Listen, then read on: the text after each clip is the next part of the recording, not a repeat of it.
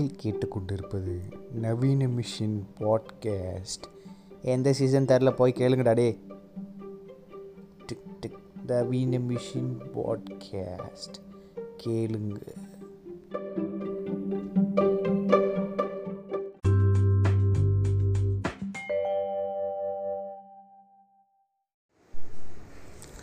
வணக்கம் வணக்கம் நண்பர்களே, இது உங்கள் நவீன மிஷின் பாட்காஸ்ட்.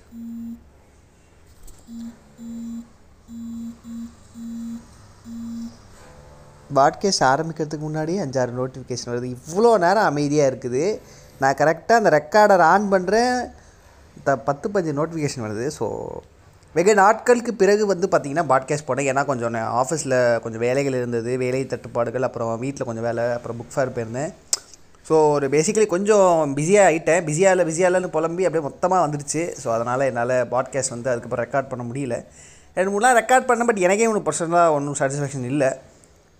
நிறைய புக்ஸ் வாங்கிட்டு வந்திருக்கேன். புக் ஃபேர் போயிட்டு வந்தோம் நானும், ஆ ஆமக்கரி பாட்காஸ்ட்டு அவர்களும், அப்புறம் என் ஆஃபீஸ்லேருந்து கொஞ்சம் பேர்லாம் போயிருந்தோம். அப்புறம் நாங்கள் போய் ஒரு சில இடத்துல ஃபன்னெல்லாம் பண்ணிட்டு வந்தோம். இன்னும் சொல்லப்போனால் ஆமக்கரி பாட்காஸ்ட்டு நானும் வந்து பார்த்திங்கன்னா மாரிதாஸ் புக்கை போய் பார்க்க போயிருந்தோம். ஸ்டாலில் இருந்துச்சுன்னு அந்த புக்கு போய் ஒரு ஸ்டாலில் போய் கேட்க போயிருந்தோம் மாரிதாஸ் புக்கு எங்கே இருக்குன்னு. அப்போ வந்து பார்த்திங்கன்னா அங்கே இருக்கிற ஒருத்தர் வந்து, oh very good very good, Maridhas புக்கெல்லாம் பார்க்குறீங்க, எனக்கு பெருமையாக பார்த்தாரு. ஆமக்கரி பாட்காஸ்ட்காரன் அந்த ஆள் வந்து என்னை பச்சை பச்சையாக கேட்டான். அந்தளவுக்கு அந்த ஆளை அவமானப்படுத்திட்டு வந்துட்டேன். ஸோ நிறைய சம்பவங்கள் பா புக் ஃபேர்லேயே நடந்தது. நான் அதை பற்றி இன்னொரு பாட்காஸ்ட்டில் போடுறேன். ஸோ இன்றைக்கி இந்த பாட்காஸ்ட் ஒரு சோலோ பாட்காஸ்ட். எதை பற்றினா, நேற்று இருந்த நான் இன்றைக்கு கிடையாது அப்படிங்கிறத சொல்லிட்டு. ஸோ மனிதன் வந்து பரிணாம வளர்ச்சி அடைஞ்சு இந்த இடத்துக்கு வந்திருக்கான். ஸோ இரண்டு தத்துவங்கள் இருக்குது, ஒன்று வந்து படைப்பு தத்துவம், இன்னொன்று வந்து பரிணாம வளர்ச்சி தத்துவம். ஸோ மனிதர்கள் வந்து கடவுள், அதாவது கடவுள்னு சொல்ல முடியாது, ஒரு சக்தி வந்து நம்மளெல்லாம் படைச்சிது அப்படின்னு படைப்பு படைப்பை முன்னோக்கி முன்னிறுத்தி அவங்களோட தத்துவங்கள் இருக்கும். இன்னொரு சில பேர் வந்து பார்த்திங்கன்னா பரிணாம வளர்ச்சி, அதாவது வந்து இது படைக்கப்படவும் இல்லை படைப்பாளியும் கிடையாது, இது வந்து ஒரு உருவாச்சு. எனக்கு என்ன பர்சனலாக கேட்டிங்கன்னா, இந்த உலகத்தில் எதுவுமே படைக்கப்படவில்லை, எல்லாமே உருவாக்கப்பட்டு உள்ளது தான் நான் சொல்லுவேன். ஸோ நம்ம எல்லாருமே ஒரு இப்போ ஒரு பரிணாம வளர்ச்சி அடைஞ்சு, அதாவது வந்து கிட்டத்தட்ட ஹோமோ சேப்பி ஹோமோ நெத்தன்ட்ரல்ஸ்லேருந்து ஹோமோ சேப்பியன்ஸாக நம்ம கன்வெர்ட் ஆகிருக்கோம். ஆக்சுவலி அது கன்வெர்ட் ஆகிருக்கோன்னு கூட சொல்ல, ஆக்சுவலி இதிலே ரெண்டு இது இருக்குது. ஒன்று, ஒரு சில பேர் என்ன சொல்கிறாங்களா, ஹோமோ நெத்தன்ட்ரல்ஸ் ஆஃப்ரிக்காலேருந்து பிரிஞ்சு வந்த ஹோமோ நெத்தன்ட்ரல்ஸு தான் ஹோமோ சேப்பியன்ஸாக மாறிட்டாங்க. அப்புறம் ஹோமோ நெத்தன்ட்ரல்ஸ் வந்து அவங்கள அந்த சுச்சுவேஷன் அடாப்ட் பண்ண முடியாமல் ஹோமோ நெத்தன்ட்ரல்ஸுங்கிற ஒரு ஒரு இதுவே காணா போயிடுச்சுன்றாங்க. இன்னொரு சில பேர் வந்து ஹோமோ நெத்தன்ட்ரல்ஸ்க்கும் ஹோமோ சேப்பியன்ஸுக்கும் சண்டை நடந்தது, homo sapiens are much more advance and much more ஸ்ட்ராங்கறதுனால ஹோமோ நெத்தன்ட்ரல்ஸுங்கிற ஒரு கேங்கே போட்டு தள்ளிட்டாங்க. ஆக்சுவலி எனக்கு தெரிஞ்சு ரெண்டாவது தான் பாசிபிளாக இருந்திருக்கும். ஏன்னா நம்ம தான் மனுஷங்களுக்கு வந்து இன்னொரு இன்னொரு குரூப்பாக யோசிச்சு பாருங்க. இப்போ நாட்டு, சாதி, மதம், தனிப்பட்ட மனுஷங்களே இவ்வளோ பிரச்சனைனா, அப்போ மனிதர்களே ரெண்டு பிரிவு இருந்ததுன்னா அப்புறம் எப்படி மனுஷன் முதல்ல இந்த தாயிலே போட்டு தள்ளிடுவோம், அப்புறம் நம்ம கூட லோக்கல் பஞ்சாயத்து வச்சுப்போம் அப்படின்னு எப்படி பிரிட்டிஷை நம்ம அடித்து தொலைச்சிட்டு அடித்து தொலைச்சிட்டு நம்ம லோக்கல் பஞ்சாயத்துன்னு பண்ணிகிட்டு இருக்கோமோ அந்த மாதிரி தான். ஸோ அதை இப்போது எதுக்கு இந்த டாப்பிக்குன்னா, நேற்று இருந்தனா இன்றைக்கி இருக்கனா, இல்லை இன்றைக்கி இருக்கிறனா நாளைக்கு இருப்பேனாங்கிற ஒரு கேள்வி தான். ஸோ நமக்குள்ளே இருக்கிற ஒரு ப்ராக்ரஷன், ஸோ ப்ராக்ரஸை பற்றி தான் இன்றைக்கி நம்ம பார்க்க போகிறோம். ஸோ பேசிக்கலி ப்ராக்ரஸ்னால் என்னென்னா, ஸ்டெப் பை ஸ்டெப்பாக முன்னேறுதல். அதாவது வந்து நீங்கள் கொஞ்சம் கொஞ்சமாக உங்களை எல்லா விதத்துலேயும் டெவலப் பண்ணி, ஒரு கேரக்டராக இருக்கட்டும், ஸ்கில்லாக இருக்கட்டும், இல்லை எந்த விதமான ஒரு உங்களோட ஆஸ்பெக்டையும் நீங்கள் அடுத்தடுத்த கட்டத்துக்கு கொண்டு போகிறதுங்கிறத வந்து தான் ப்ராஸ் ப்ராக்ரஸ்ன்னு சொல்லுவாங்க. பட் ப்ராக்ரஸுங்கிறது வந்து ஒரு நாளில் நடக்கிறதா இல்லையாங்கிறது ஒரு மிகப்பெரிய கேள்வி நடக்கும். அது கண்டிப்பாக ஒரு நாளில் நடக்க போகிறது கிடையாது. ரெண்டாவது, அப்படி நான் ப்ராக்ரஸ் ஆகிட்டேன்னு எதை வச்சு நான் நம்புவேன், அதுதான் மிகப்பெரிய ஒரு கேள்வி. ஸோ அந்த மாதிரி நான் ப்ராக்ரஸ் ஆகிட்டேனா இல்லையாங்கிறது வந்து நிறைய பேருக்கு ஒரு கன்ஃபியூஷனாகவே இருக்கட்டும். இன்னும் ரெண்டாவது வந்து பார்த்திங்கன்னா, ப்ராக்ரஷனுங்கிறதே ஒரு மிகப்பெரிய இன்செக்யூரிட்டியாக அமைஞ்சிடும். ஏன்னா வந்து பார்த்திங்கன்னா ஒரு அஞ்சு வருஷத்துக்கு முன்னாடி நம்ம ஒரு மாதிரி இருந்திருப்போம், அஞ்சு வருஷம் கழிச்சு பார்க்குறவங்க ஒரு சில பேர் நீனா அப்படியே தாண்டா இருக்க, அது உருவமாக இருக்கட்டும், நம்மளோட கேரக்டராக இருக்கட்டும், நம்மளோட பிஹேவியராக இருக்கட்டும், நீனா அப்படியே தாண்டா இருக்கேன்னு சொல்லும்போது நமக்குள்ளே ஒரு ஒரு ஒரு சின்ன பதட்டம் ஏற்படும். ஓ அப்போ நம்ம இன்னும் டெவலப் ஆகலையோ, நம்ம இப்போ இப்போ இன்னும் எவால்வ் ஆகலையோ, நம்ம இன்னும் ப்ராக்ரஸ் ஆகலையோ, நம்மளோட எப்படி சொல்கிறது, நம்மளை எக்ஸ்போஷர் இன்னும் வளர்த்துக்கணுமோ அப்படிங்கிற ஒரு சின்ன பதட்டம் ஏற்படும். அதாவது நான் மா நான் மனிதனாக எவால்வ் ஆக, நான் ஒரு ஹியூமன் பீயிங், இந்த சொசைட்டியில் இருக்கிற ஒரு நார்மல் ஹியூமன் பீயிங்காக நான் ஒரு அஞ்சு வருஷத்தில் என்ன ப்ராக்ரஸ் ஆகிருக்கணுமோ அந்த ப்ராக்ரஸை நான் ஆகலை அப்படிங்கிற ஒரு மிகப்பெரிய இன்செக்யூரிட்டியை நம்ம முன்னாடி தினம் தினம் பத்து தாய்லிங்க நம்ம மூமெண்ட்டையில் விதைப்பாங்க. இது நல்லதாக கெட்டதாக கேட்டிங்கன்னா கெட்டது தான். ப்ராக்ரெஷனோ இல்லை டெவலப்மெண்ட்டுங்கிறது வந்து ஒரு விதமான செல்ஃப் ரியலைசேஷன் தான். நம்ம ஓகே, நான் ஒரு ஆளாக இன்றைக்கி இருக்கேன், பட் நாளைக்கு நான் இப்படி இருக்க விரும்பலை. எனக்கு நான் இப்போ எப்படி இருக்கணும் அது எனக்கு அவ்வளோவோ உடன்பாடு இல்லை. ஏன்னா வந்து அந்த குழப்பம்தான் ப்ராக்ரெஷனுக்காக ஒரு மிகப்பெரிய ஸ்டெப்புன்னே நான் சொல்லுவேன். அதாவது ஒரு கண்ணாடி இருக்குது, அந்த கண்ணாடிக்கு பின்னாடி இன்னொரு கண்ணாடி இருக்குது. அந்த கண்ணாடியை பார்க்கணுன்னா நீங்கள் இந்த கண்ணாடி கல்லை விட்டு எரியணும். அதை கல்லை விட்டு நீங்கள் எவ்வளோ வேகமாக எரியிறீங்களோ அவ்வளோ வேகமாக உடையும். உடையிலனாலும் அட்லீஸ்ட் ஒரு விரிசலாவது விரும். அந்த விரிசல் கொஞ்சம் கொஞ்சமாக பெருசாகி அந்த கண்ணாடி உடஞ்சி அந்த கண்ணாடிக்கு பின்னாடி இருக்கிற இன்னொரு கண்ணாடியை உங்களால் பார்க்க முடியும். இது வந்து கிரேசி மோகன் காமெடி மாதிரி ஹே ஹே ஹே அந்த மாதிரிலாம் இருக்கும். பட் அதை கிக்கி பிக்கி பண்ண வேணாம். ஸோ அதான் சொல்கிறேன். இப்போது உதாரணத்துக்கு ஒன்று ஞாபகம் வச்சிங்கன்னா, இப்போ ரெண்டு கண்ணாடி இருக்குது. ஸோ இப்போ ரெண்டு கண்ணாடி எழுத்தாப்பில் எழுத்தாப்பில் வச்சிங்கன்னா அந்த அந்த இமேஜை ரிஃப்ளெக்ட் பண்ணிக்கிட்டே இருக்கும். அந்த ரெண்டு கண்ணாடிக்கு நடுவில் போய் நின்னிங்க நின்னிங்கன்னா அதில் வந்து கிட்டத்தட்ட என் number of infinity of projections வந்து அதில் இதுபடும். ஸோ ஒரு கண் ஒரு சைடை பாருங்கள், எதர் லெஃப்ட் ஆர் ரைட், அதில் பின்னாடிங்க வந்து இன்ஃபினிட்டி நம்பர் ஆஃப் ப்ரொஜெக்ஷன்ஸ் இருக்கும். ஆனால் கற்பனை பண்ணி பாருங்கள், இப்போ அந்த ஒரு ஒரு கண்ணாடிக்கு பின்னாடி ஒரு ஒரு ஆள் இருக்கீங்கன்னு வச்சுக்கோங்களேன். அதாவது ஒரு ஒரு ஸ்டேஜ் ஆஃப் லைஃப்பில் ஒரு ஒரு ப்ரோக்ரஷன். அப்போது ஒரு செட் ஆஃப் கண்ணாடியை உடச்சாதான் நீங்கள் அடுத்த செட் ஆஃப் கண்ணாடிக்கு ரீச் ஆகும். உடச்சி உடச்சி உடச்சி உடச்சி தான் போகணும். அதே மாதிரி தான் மனுஷனோட மனசும். உங்கள் உங்கள் மண்டையில் ஒரு சில சித்தாந்தங்கள் இருக்கும், கொள்கைகள் இருக்கும், எல்லாமே. கொள்கை மாற்றணும்னு நான் சொல்ல வரல, பட் ஆனால் உங்களோட ஒரு விஷயங்களை அன்லேர்ன் பண்ணிட்டு தான் நீங்கள் அடுத்த ஸ்டெப்புக்கு ப்ரோக்ரஸே ஆகணும். ஸோ அப்போ இது எல்லாமே உள்ளே நடக்கிற விஷயம். அன்லேர்னிங், லேர்னிங், ப்ராக்ரெஷன், இது எல்லாமே உள்ளே நடக்கிற விஷயம், வெளியில் நடக்கிற. அஞ்சு வருஷமாக நான் ஒரே இடத்துல இருக்கேன்னா இருந்துட்டு போகிறேன், பட் எனக்கு தெரியும் நான் என்ன விதத்தில் ப்ராக்ரெஸ் ஆகிருக்கேனா இல்லையாங்கிறது. வெளியில் இருக்கணும்னு சொல்லணும்னு அவசியம் இல்லை. வெளியில் இருக்கிறவன் இன்னும் முட்டா புண்டையாக தான் இருப்பா. நீ வேலைக்கு போயிருப்ப, சம்பாரிச்சிருப்ப, கார் வாங்கியிருப்ப. That doesn't mean you got progress and I was not bro நான் வந்து ப்ராக்ரெஸ் ஆகலைன்னு. சி, அதை எல்லாமே ஒரு ப்ராக்ரெஸ் தான். பட் அதை மட்டுமே நம்ம ப்ராக்ரெஸாக வச்சு பார்க்குறோங்கிறது தவறு. அதுவும் ஒரு குறிப்பிட்ட வயசில் ஒரு குறிப்பிட்ட காலகட்டத்தில் அதை செய்யணும்னு நினைக்கிறது இதை விட தவறு. எ என்னென்னா என்னையும் நான் சேர்த்து சொல்கிறேன். நான் வந்து இன்னும் பெரிய இது இப்போ இந்த பாட்காஸ்ட். ரெண்டாவது விஷயம் என்னென்னா, பாட் ஒரு சில நேரம் பாட்காஸ்ட் பேசும்போது நமக்கு ஒரு கேரக்டர் இருக்கும். ஆனால் அந்த பாட்காஸ்ட்டை ரெக்கார்ட் பண்ணி முடிச்சுட்டு நம்ம இயல்பு வாழ்க்கைக்கு போகும்போது நம்மளே இந்த பாட்காஸ்ட் கே கேட்குற ஒரு ஆளாக தான் இருப்போம். ஏன்னா நம்மளே ஒரு சில நேரம் ஹிப்போக்ரட்டிக்காக பிஹேவ் பண்ணுவோம். எனக்குமே நான் அந்த ப்ரெஷரை போட்டுப்பேன். நம்ம சம்பாதிக்கலை, இன்னும் கொஞ்சம் வருஷத்தில் வீட்டோட பொறுப்புகளை நம்ம, இப்போ எங்கள் அப்பா இருக்கார், இன்னும் கொஞ்சம் வருஷம் கழிச்சு எங்கள் அப்பாவோட இடத்துக்கு நான் வரணும், வீட்டோட பொறுப்புகளை தாங்கணும், நம்மளால் அந்தளவுக்கு கோப்ப பண்ண முடியுமா, அந்தளவுக்கு சம்பாதிக்க முடியுமா, இப்படிங்கிற பல கேள்விகளை உள்ளடக்கி நம்ம தினதனைக்கு நம்மளை போட்டு குழப்பிப்போம். பட் யோசிச்சு பாருங்கள், ஒரு கட்டத்துக்கு மேலே நீங்கள் என்னென்ன நினச்சிங்களோ எல்லாத்தையும் சாதிச்சிட்டிங்க. ஆனால் அந்த இடத்துக்கு வந்து உங்களுக்கு துளி கூட நிம்மதியோ சந்தோஷமோ இல்லைனா அது எவ்வளோ கடுப்பாக இருக்கும். இப்போ ஒரு இடத்துக்கு நீங்கள் போகணுன்னு ஆசைப்பட்றீங்க, அந்த இடத்துக்கு போனால் நான் சந்தோஷமாக இருக்கும்னு ஆசைப்பீங்க, அவ்வளோ போராடி கஷ்டப்பட்டு அந்த இடத்துக்கு போகிறீங்க. அந்த இடத்துக்கு போனால் நீங்கள் எதிர்பார்த்த சந்தோஷம் உங்களுக்கு கிடைக்கவே இல்லை. எவ்வளோ வாழ்க்கை வெறுமையாக இருக்கும் யோசிச்சு பாருங்கள். ஏன்னா நான் அந்த வெறுமையை அனுபவிச்சிருக்கேன். நான் ஒரு சில விஷயங்களை பண்ணணும்னு ரொம்ப முயற்சி எடுத்து போராடி அது எனக்கு கிடைக்கும். இந்த காக்கா முட்டையில் வ வர மாதிரி தான். அட்லீஸ்ட் அந்த பசங்களாவது வந்து பார்த்திங்கன்னா பீட்சா நல்லா இல்லைன்னு தோசை திட்டு போயிட்டாங்க. எனக்கு ஏன் பீட்சா நல்லா இல்லை, இதுக்கு அவ்வளோ கஷ்டப்பட்டேன்னு நான் ரொம்ப நாள் வருத்தப்பட்டிருக்கேன். அதனால் ஒரு ப்ராக்ரெஷன் நேற்று இருந்த நான் இன்றைக்கி இல்லைங்கிறது வந்து உள்ளே தான் நடக்கிறது, வந்து வெளியில் நடக்கிறேன். வெளியிலங்கிறது வந்து இட் டேக்ஸ் டைம். ஓப்பனாக சொல்லப்போனால் நம்ம எல்லா அப்பைங்களும் ஒரு கேவலமான உதாரணம் நம்ம முன்னாடி வைப்பாங்க. வயசுலலாம் நான் சம்பாதிக்க ஆரம்பிச்சிட்டேன், எவ்வளோ அப்படின்னு கேட்டிங்கன்னா ஆயிரத்தி ஐநூறுரூபா எழுநூறுபான்னு சொல்லுவாங்க. விச் மீன்ஸ் அந்த காலகட்டத்துக்கு இன்றைக்கி இருக்கிற ஒரு பதினஞ்சாயிரமா முப்பதாயிரரூபா மாதிரி. நல்லா யோசிச்சு பாருங்கள், அந்த காலத்தில் ஒரு எழுநூறுபா சம்பாதிக்கிறதுங்கிறது பெரிய விஷயம் கிடையாது. ஒரு எழுநூறுபா சம்பாதிச்சா கூட உங்களால் ஒரு மாதத்துக்கு உங்கள் செலவெல்லாம் போகவே, ஒரு குடும்பத்தை ரன் பண்ணது போகவே கிட்டத்தட்ட இரநூறு முந்நூறுரூபா மிச்சம் பண்ண முடியும். இன்றைக்கி யோசிச்சு பாருங்கள், இன்றைக்கி உங்களால் நீங்கள் முப்பதாயிரரூபா சம்பாதிச்சா கூட உங்களால் மாத கடைசியில் பத்து காசை மிச்சம் பண்ண முடியாது. அந்த முப்பதாயிரரூபாவில் எவ்வளோ உங்களால் மிச்சம் பண்ண முடியும்? உங்களால் ஒரு ஒரு குடும்பத்தை நீங்கள் ரன் பண்ணுறீங்க. நீங்கள் உங்கள் அப்பா அம்மா, நீங்கள் மூணு பேர் மட்டும். உங்கள் அப்பா உங்கள் மூணு நீங்கள் மூணு பேரும் இந்த ஒரு சம்பளத்தை நம்பி தான் இருக்கீங்கன்னு வச்சுக்கோங்களேன். முப்பதாயிரரூபா நீங்கள் சம்பாதிக்கிறீங்க. உங்களால் மாத கடைசியில் மிச்சம் கூட பண் மிச்சம் பண்ணுறதை விடுங்க, நீங்கள் வாங்கின சம்பளத்துக்கு மேலே எக்ஸ்ட்ரா கடன் தான் வாங்கணும். ஏன்னா அவங்க அப்பா அம்மாவோட காசு இருக்கும், வீட்டு செலவு இருக்கும், ஃபோனு, டிவி, வைஃபை, க லொட்டு லொசுக்குன்னு ஊறுப்பட்டது இருக்கும்.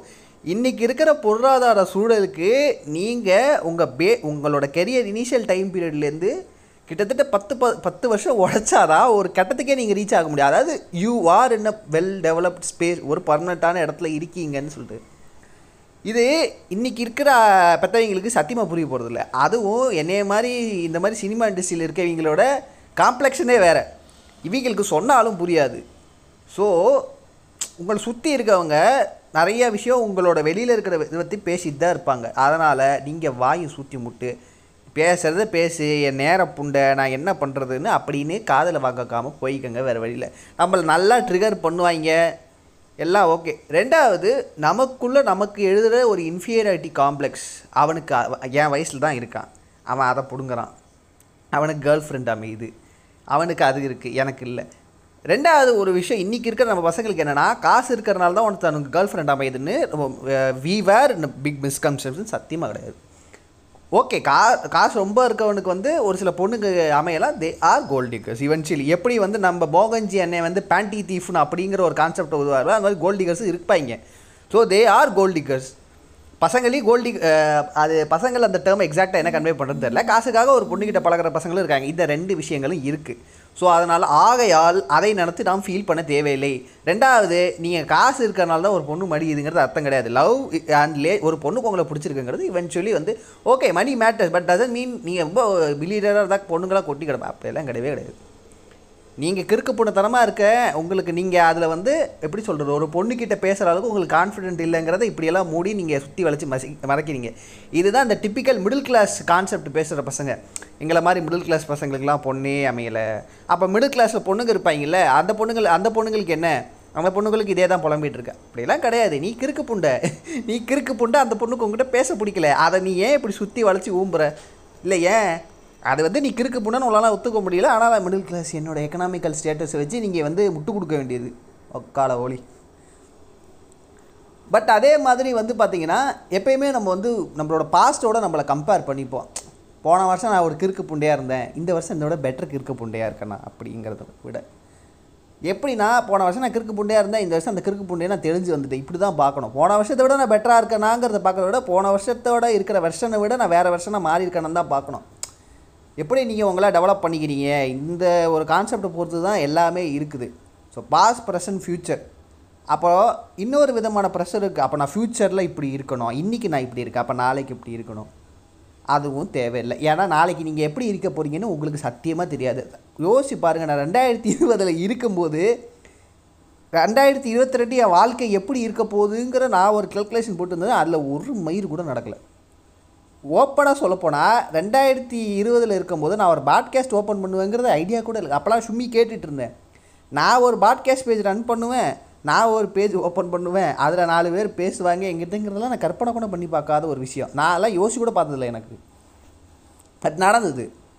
ஸோ இந்த நான் வாழ்க்கை நான் பிளான் பண்ண மாறி போகாதுங்கிறதுக்கே எனக்கு இந்த ரெண்டு வருஷம் மிகப்பெரிய உதாரணம். ஸோ நேத்தி இப்படி இருந்தீங்க, இன்றைக்கி நீங்கள் இப்படி இருக்கீங்கிறது உங்களுக்கு நேத்திக்கு நீங்கள் இப்படி இருப்பீங்கன்னு உங்களுக்கு தெரியாது. ரொம்ப குழப்பறானா, இன்றைக்கி இப்படி இருப்பீங்கன்னு நேத்தி உங்களுக்கு தெரியாது, அப்போ நாளைக்கு எப்படி இருப்பீங்கன்னு இன்றைக்கி உங்களுக்கு தெரியாது. இவென்ச்சுவலி அப்படி தான். கோ வித் ஃப்ளோ. ஆக்சுவலி இந்த கோ வித் ஃப்ளோங்கிறதுல எனக்கு பெரிய உடன்பாடு கிடையாது. ஆக்சுவலி வந்து பார்த்திங்கன்னா உங்களால் ஃப்ளோவில் போக முடியாது. இவென்ச்சுவலி மனிதர்களால் ஃப்ளோவில் போ ஃப்ளோவில் போனால் சாக்கடையில் கலக்கிறதுக்கு கூட உங்களுக்கு வாய்ப்பு இருக்குது. ஸோ ஃப்ளோவில் போக வேணாம், அது தப்பு. பிளான் வச்சுக்கோங்க, ஆனால் உங்கள் வாழ்க்கை வந்து உங்கள் திசை மாறும்போது அந்த திசைக்கு ஏற்ற மாதிரி உங்கள் பிளானை அப்டேட் பண்ண கற்றுக்குங்க. I think go with flow விட கோ வித் அப்டேஷன்னு சொல்கிறது தான் நல்லது, அதுதான் முக்கியம். உங்களுக்கு வாழ்க்கை நீங்கள் பிளான் பண்ண மாதிரி என்றைக்குமே போகாது, ஆனால் நடக்கிறதுக்கு ஏற்றாப்புல உங்களால் பிளான் பண்ணிக்க முடியும். இவ்வளோதான் என்ன உங்களால் பண்ணிக்க முடியும். அதே மாதிரி ப்ராக்ரஸுங்கிறது எல்லா விதத்துலேயும் நடக்கணும். ப்ராக்ரஸுங்கிறதோட முக்கியமான விஷயம் அடுத்த அடியை எடுத்து வைப்பது. ஸோ நேற்று இருந்த சில ஐடியாலஜிகளை இன்றைக்கி மாற்ற ஒத்துக்கங்க. முக்கியமான விஷயம் அன்லேர்னிங். நான் ஒரு விஷயத்தை கற்றுக்கேன், அது இன்றைக்கி தேவைப்படாது, இன்றைக்கி அதில் அப்டேட் ஆகிருக்கு, அப்போனா நேற்று கற்று விஷயத்தை இன்றைக்கி அன்லேர்ன் பண்ணி புதுசாக அவனை கற்றுக்கணும். இந்த ஒரு விஷயத்துக்கு அன்லேர்னிங், லேர்னிங்கை வேணால் அன்லேர்னிங் ரொம்ப முக்கியம். அன்லேர்னிங் அண்ட் ஓப்பன் டு ஐடியாஸுக்கு எல்லாருமே உதவி எல்லாருமே ஓப்பனாக இருந்தீங்கன்னா இந்த உங்கள் வா உங்கள் வாழ்க்கை நீங்கள் நினச்சதை விட ப்ராக்ரஸ் ஆகும். ஆனால் what you're open up to, எப்படி சொல்கிறது, நான் புக் ஃபேரில் வந்து ஒரு பொண்ணு பேசுகிறத பார்த்தேன். எனக்கு வந்து ஹிட்லரோட என்ன சொல்கிறது லீடர்ஷிப் குவாலிட்டி ரொம்ப பிடிக்கும் வந்துட்டு. இப்போ நான் சொன்ன டேர்மே இன்னும் கொஞ்சம் நெகட்டிவாக பேசினா அதுதான், அது யாரோ அது மண்டையில் போயிட்டு ஹிட்லர் வந்து ஒரு மிகப்பெரிய லீடர், அவரோட நாசிஸ்டிக் தன்மையெல்லாம் விட்டுடுங்க வந்து. எனக்கு இப்படி ஒரு லாஜிக் பேசுகிற ஃபுண்டாமானவனுங்களை பார்த்தாலே எரிச்ச குதியாக வரும். ஒருத்தவன் எவ்வளோ பெரிய தப்பானவனாக இருந்தாலும் அவன்கிட்ட இருக்கிற ஒரு சில லீடர்ஷிப் குவாலிட்டியை வந்து இவங்க பெருமைப்படுத்தி பேசுவீங்க. இவங்களை விட நார்சிஸ்டிக் புண்டாமாவீங்க வேறு யாரையுமே உங்களால் பார்க்க முடியாது. அதுக்கு ஒரு சிறந்த உதாரணம் புச்சட்னி ராஜ்மோகன். ஒரு மீட்டிங்கில் அந்த ஆள் வந்து ஹிட்லர் வந்து சிமெண்ட் ரோடு போட்டாப்புல, அவன் அவன் அவன் எதுக்கு சிமெண்ட் ரோடு போட்டான்னு எல்லாருக்கும் தெரியும். எப்படி வந்து உங்கள் உங்களால் வந்து இந்த உலகம் அடிமைகளால் கட்டமைக்கப்பட்டதுங்கிறதுல வந்து எனக்கு நம்ம யாருமே சுதந்திரமாக இல்லை, எல்லாருமே அடிமைகளாக இருக்க பிடிக்கிற ஒரு ஆளுங்க தான். ஹிட்லரையே புகழ்ந்து இது நிறைய என்னென்னா, உங்கள்கிட்ட மனிதாபிமானம் இருக்குதா, நீங்கள் நல்லவரா கெட்டவரா, உங்கள்கிட்ட என்னென்ன மாதிரியான நல்லா குவாலிட்டிஸ் இருக்குலாம் பார்க்க மாட்டாங்க. அட்மினிஸ்ட்ரேட்டிவ் குவாலிட்டி இருந்ததா, அதெல்லாம் இருக்கட்டும் தம்பி, அது ஒரு பக்கெட்டு, ஆனால் அது ஏட்டு சொரக்கா கூட்டுக்கு உதவாது. அட்மினிஸ்ட்ரேட்டிவ் குவாலிட்டி தான் முக்கியம். இப்படி பேசுகிற ஃபுண்டாவனுங்களை அந்த நாசி கேம்பில் அடைச்சி வைக்கணும். நாசி கேம்பில் அடைச்சி ஒரு வருஷம் அடித்தவனுங்களை புனிஞ்சு புனிஞ்சு புனிஞ்சதுக்கப்புறமும் இந்த வார்த்தையை நீங்கள் சொல்லுங்கடா நான் கேட்கணும். ஒன்றுமே இல்லை, ஹிட்லர் ஒரு மிகச்சிறிய தலைவர், அவர் பண்ண டார்ச்சர்லாம் விட்டுருங்க, ஆனால் அவரோட லீடர்ஷிப் குவாலிட்டியை பாருங்கன்னு நாசி கேம்பில் இருக்கிற ஒரு பொம்பளை ஒரு பொம்பளை ஒரு புக்கு எழுதியிருக்கு. அந்த புக்கு பேர் நான் சொல்கிறேன்.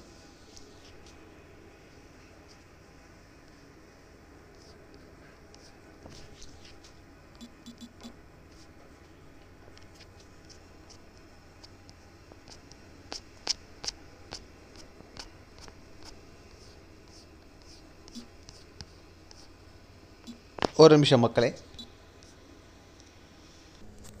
த சாய்ஸ்ன்னு ஈடு தேக்கர் ஒருத்தவங்க எழுதியிருப்பாங்க. இந்த ஒரு அவங்க இப்போ சைக்காலஜிஸ்ட், அவங்களுக்கு ரொம்ப வயசாகிடுச்சு. அவங்க வந்து அந்த கான்சன்ட்ரேஷன் கேம்பில் இருந்தவங்க, நாசியோட கான்சன்ட்ரேஷன் கேம்பில் இருந்தவங்க. அவங்கள எப்படிலாம் டார்ச்சர் பண்ணாங்க, அவங்களோட அந்த ட்ராமா எப்படி இருந்ததுன்னு சொல்லி இது பண்ணுவாங்க. ஸோ இப்படி மனிதர்களை சித்திரவாதை செஞ்சு இருக்கிற ஒரு அட்மினிஸ்ட்ரேஷன் ஸ்கில்ஸை நம்மளால் எந்த விதத்துலையும் க்ளோரிஃபை பண்ண முடியாது. அடிப்படை ஹிட்லர் சொல்கிற சாரி ஹிட்லருங்கிற பாருங்கள், இவர் சார்லி சாப்பின் சொல்கிற மாதிரி ஸ்மார்ட்னஸை விட கைண்ட்னஸ் தான் முக்கியம். So are you smart enough, are you kind. ஸ்மார்ட்டாக இருக்கிறது தப்பு கிடையாது, ஸ்மார்ட்டாக இருந்து தான் ஆகணும், இன்றைக்கி இருக்கிறதில்ல ஸ்கெட்சாக தான் ஆகணும். Are but are you become kind enough. நீங்கள் ஒரு தன்மையான மனுஷங்களாக தன்மையான மனிதராக மாறி இருக்கீங்களா, இதுதான் ரொம்ப ரொம்ப முக்கியம். எவ்வளோ தூரம் உங்கள் கோபத்தை குறைச்சிருக்கீங்க, எவ்வளோ தூரம் நீங்கள் வந்து மற்றவங்களை வந்து கத்தாமல் இருந்திருக்கீங்க, உங்களோட பாஸ்ட்டில் உங்களுக்கு என்ன துரோகம் வேணாலும் செஞ்சுருக்கலாம், அவர்களை இன்றைக்கி நீங்கள் மன்னிச்சிட்டிங்களா. இதெல்லாம் செய்கிறது வந்து அவங்களுக்கு தப்பு கிடையாது, அவனுங்க சூத்தடி வாங்கினா சூத்தடி வாங்கிட்டு ஓடு, பிரச்சனை கிடையாது. பட் ஆனால் அவங்க மேலே இருக்க அவங்க மேலே வச்சு வெஞ்சன்ஸை நீங்கள் இறச்சி வைக்கிறது, உங்களை நீங்கள் உங்கள் உங்கள் மனசில் உங்கள் மனசை நீங்கள் வந்து ஜாலியாக வச்சுக்கிறதுக்கான அர்த்தம். எனக்கு பாஸ்ல ஒருத்தன் இதை பண்ணிட்டான், இன்றைக்கி அவன் நல்லா இருக்கானா, இருந்துட்டு போகிறான், தப்பு கிடையாது. நாளைக்கு அந்த நாய் எங்கேயாவது செருப்படி வாங்கும், அது வாங்காமல் விடாது, வாங்குவான். நான் கருபான்னு சொல்ல வரல, பட் எங்கேயாவது கண்டிப்பாக உங்களுக்கு செஞ்ச மாதிரி வேறு எங்கிட்டாவது செஞ்சு அவங்ககிட்ட சூத்தடி வாங்கி அந்த நாய் நாசமாக போகும். விட்டுடுங்க, அவ்வளோதான். அவனை நீங்கள் பழி வாங்கணும்னு நினைக்கிறது உங்களை நீங்களே தண்டிச்சிக்கிற மாதிரி தான், உங்கள் வாழ்க்கையை நீங்களே பாழாக்கணும்னு நினைக்கிற மாதிரி தான். ஜஸ்டிஸ் வேறு, வெஞ்சன்ஸ் வேறு. ஸோ நேற்றையை விட இன்றைக்கி பெட்டராக இருக்கிறதுங்கிறது வந்து இந்த உலகம் சொல்கிற மாதிரி, ஓகே நான் வந்து ப்ரொஃபஷனலாக கெரியராக ப்ராக்ரெஸ் ஆகிட்டேன், அப்படி கிடையாது. ஒரு ஆர்டிஸ்ட்டாக நீங்கள் உங்கள் ஸ்கில்ஸ் எவ்வளோ தூரம் ப்ராக்ரெஸ் ஆனீங்க, உங்கள் தாட் ப்ராசஸ் எவ்வளோ தூரம் ப்ராக்ரெஸ் ஆச்சு, ஒரு மனுஷனாக நீங்கள் எவ்வளோ தூரம் எவால்வ் ஆகிருக்கீங்க, இதுதான் நேற்றைய இருந்ததை விட இன்றைக்கி இருக்குங்கிறது முக்கியம். ஸோ இந்த எவல்யூஷன் தான் மனித பரிணாம வளர்ச்சி இந்த அளவுக்கு வந்ததுக்கு காரணம். ஒரு தனிப்பட்ட மனுஷனாகவும் உள்ளேயும் சரி வெளியிலையும் சரி எல்லாமே எந்த அளவுலையும் ப்ராக்ரெஸ் ஆகணும், அதுதான் ரொம்ப ரொம்ப முக்கியம். ஸோ நன்றி மக்களே. விரைவில் அடுத்தடுத்த எல்லா பாட்காஸ்ட்டும் இப்படி தான் சொல்கிறேன், இவ்வளோ எவல்யூஷன் பற்றி பேசுகிற புண்டா புண்டாவுக்கா நானே ஒன்றும் ப்ராக்ரஸ் ஆகி பாட்காஸ்ட் ஒன்றும் ரெகுலராக போட மாட்டேங்கிறேன். ஸோ இனிமேல் கண்டிப்பாக நிறையா பாட்காஸ்ட்டுகள் வரும். இந்த நவீன மிஷின் பாட்காஸ்ட் எங்கேயுமே போகாது, எவ்வளோ லிசன்ஸ் கம்மியாக வந்தாலும் ஜாஸ்தியாக வந்தாலும் நான் செஞ்சு கொண்டு தான் இருப்பேன். நன்றி நன்றி மக்களே, நன்றி நன்றி. ஸோ அது சரி ஒன்று விடுங்க.